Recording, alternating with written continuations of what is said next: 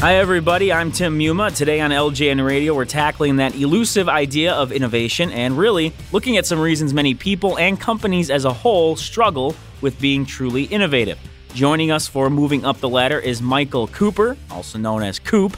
He's the founder of Innovators and Influencers, as well as an internationally recognized executive coach and trainer. And he brings with him more than two decades of experience focused on improving management, leadership, and creativity in business. Coop, thanks for coming on the show today. Sam, it's great to be on with you. So, we're talking about innovation, uh, a buzzword that people like to use, and uh, many people believe they understand what it means. What does it mean to you? How do you define innovation? To me, it's introducing something new or doing something that hasn't been done before.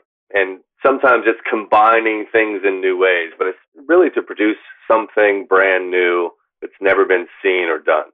Now, do you feel that most people, or even companies for that matter, actually understand how they can be innovative or how they can work toward that at least? In my experience, people talk about it a lot, they pay it a lot of lip service. Right. But when it comes down to actually implementing or innovating, people really have difficulty with it, not only personally, but also systemically in their organizations. Sure. They're not set up to embrace or actually produce innovation. Well, we, we'll get into some details uh, with that as far as why people do struggle and why, as you said, even organizations systematically can't really handle it or they don't set up for it. Would you say then, and you kind of alluded to it, organizations aren't even set up to succeed? Like they don't even have it as part of, as you said, they may talk about it, but they don't really have it as part of what they're looking to do. Yeah, they don't, and and it's where I see a lot of people are, are frustrated with inside organizations. But typically, an organization, unless you're a technology organization or you've started in the last few years and innovation is at your core, typically innovation is something that comes after a period of success where either the leaders of the organization feel like they're threatened or they have to offer something new, right. and that's when they start talking about innovation. But at that point, if the business has been successful, there are policies, procedures, and people in place, and, and they're really protecting what they've built to that point. Hmm. So that actually goes against innovation normally. Right, right. Well, let's look at some more detail as far as uh, you know why people have this issue as far as innovation goes. One reason that I had seen you mention was just the idea of comfort. Explain what you mean by that a little bit. Innovation really means you have to push the envelope, and that means personally as well. So, one of the things I find that get in the way of people innovating is their own personal comfort level. They're used to their daily routine, they're used to the way they've always done business. And that comfort level gets in the way of really pushing the envelope, doing something new, trying something. And it may even, you know, it bleeds over into specifically for leaders, if you have an income stream or revenue stream that's been really healthy for you, mm-hmm. you may have to cannibalize that in order to innovate. You may have to be willing to give up that revenue stream to bring on a new product or a new service idea. So personal comfort level is is a, a really big barrier, and it often means you have to fight with or uh, argue against some of the, your past successes or history in your business to actually innovate. And a lot of what you're talking about really is it comes down to risk. Is that something that's sort of a scary word for people? but you know, as an executive coach, I, I talk with people about risk all the time, right, and people right. say they're comfortable with risk and they want to take risk. But really, when you're you know talking about destroying a revenue stream or ending uh, the life cycle of a product or something like that, it's very rare that people embrace that and do it willingly. They usually have to be forced to do it right. or convinced or argued with.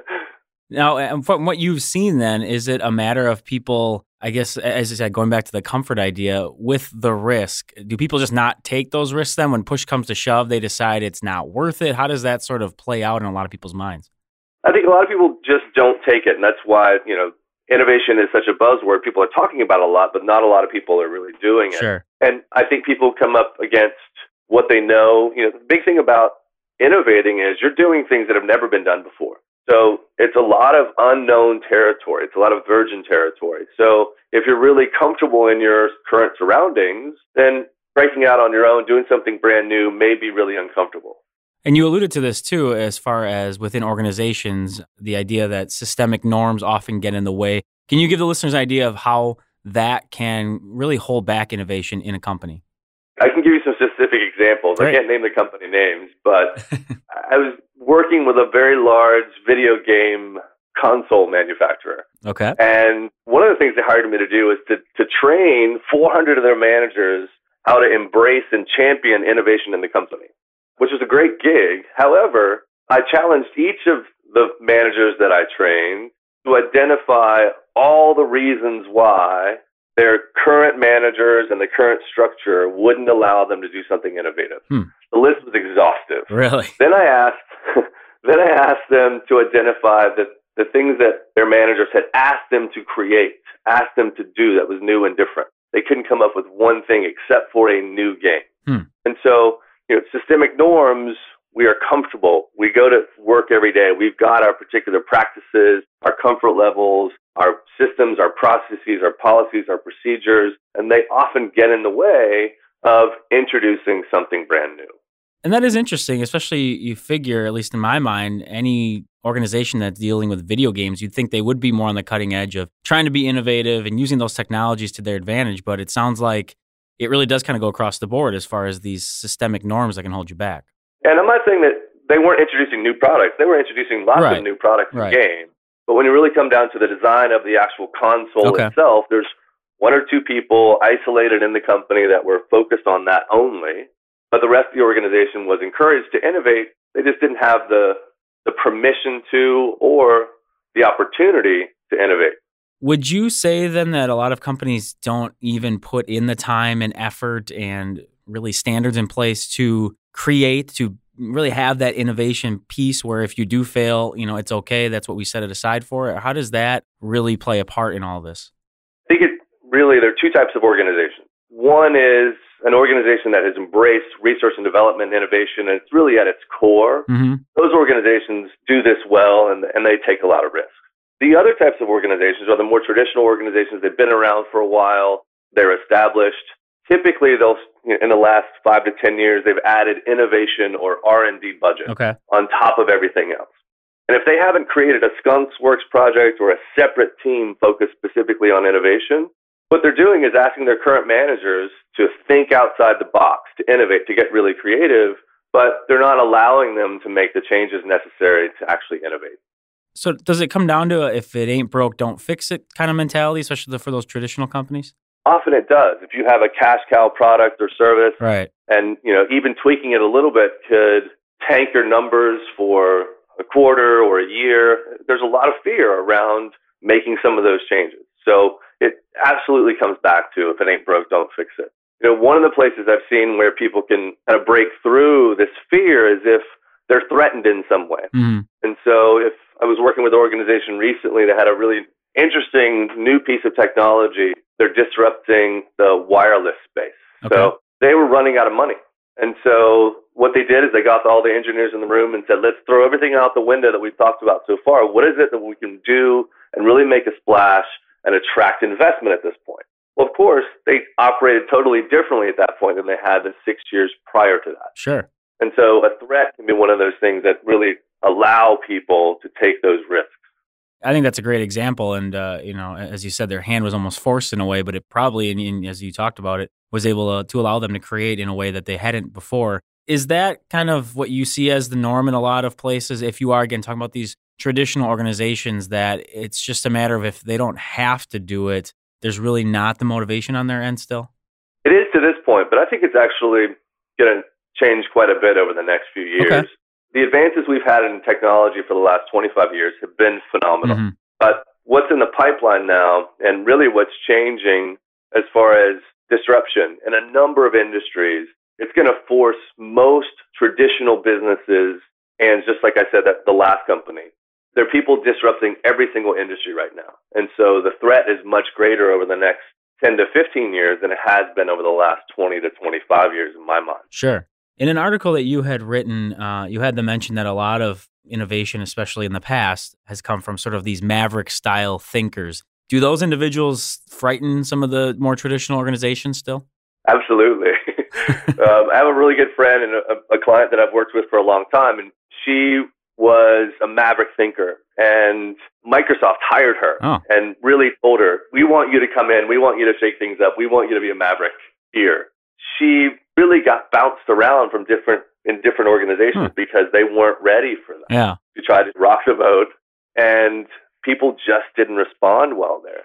So now she's with a startup and she's doing great. But while she was in a traditional organization like that, who most people would think they're focused on innovation. When you get somebody in who really wants to innovate, it actually, particularly the engineers, it typically uh, freaks them freaks them out.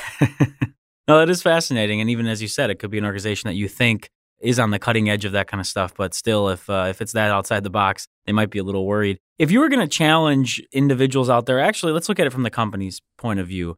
If you're going to challenge a traditional organization out there to really dive into the innovation piece, what would you suggest to them setting up or creating to really have that safe space and allow those mavericks to come in and actually help them as opposed to what's kind of been happening for the past few decades? I think first it's really to ask the question, why do you want to innovate? If there's a real threat from the outside, if there are people disrupting their industry or encroaching on their territory, then it really does, they, they really do need to make an investment in innovation. Mm-hmm. There's some companies who are just paying lip service and say, we want to be innovative just because that's the latest buzzword. If that's the case and nobody's really threatening them or, or encroaching on their territory, I would suggest they not focus on innovation right now. Okay. Because they're not going to take the risk necessary. Sure. But if they, they are, they do need to make that investment, my suggestion is to create a team that is separate from the current operations so that they can have risk. I would also have them make a specific investment and charge the team with a specific return on that investment as well. Okay. So it's not just pouring money down a black hole and, and they're wasting time just in exploration, but they really have to produce something. Right. And the other thing is they have to put a leader in place who's really credible and can and will be listened to by the executive team or the board of that company. Can't put anybody in that role. They have to really be able to sell the idea, to really communicate how this innovation is going to serve their customer base and to make sure that it can be produced or delivered and that customers actually want it. Right. I think there's some good tips for organizations on that side of things and, and, creating that that safe space as you as you alluded to there. How about on the individual level? You're going to have people listening to this show that is maybe in a position in their smaller organization where they're kind of expected to come up with these ideas, but as you said, maybe there's this sort of uneasiness from management. How could they possibly go about getting that into their organization or being able to portray it in a way that maybe seems a little safer? Do you have any tips for those individuals?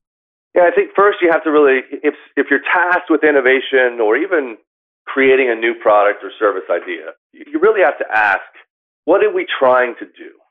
Are you just asking me for incremental mm. improvement? Are you asking me to create something totally new just in our space? Are you actually asking me to innovate? Right those are really kind of three different areas or focus areas. And so if you don't know, if the company is unclear, my, my gut would tell me they really don't want you to innovate. they probably want you to just get a little creative or incremental improvement. Mm-hmm. But you really have to know. And the organization, you know, if, if they can't tell you specifically what they want, that usually means they're not interested in rocking the boat too much. Sure. You know, you brought up something there, and I think it's a good place to wrap up here as we get up uh, against our time.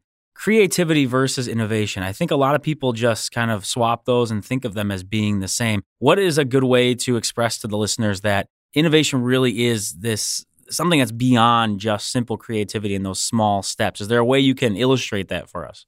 Innovation is absolutely creativity, but creativity isn't necessarily innovation.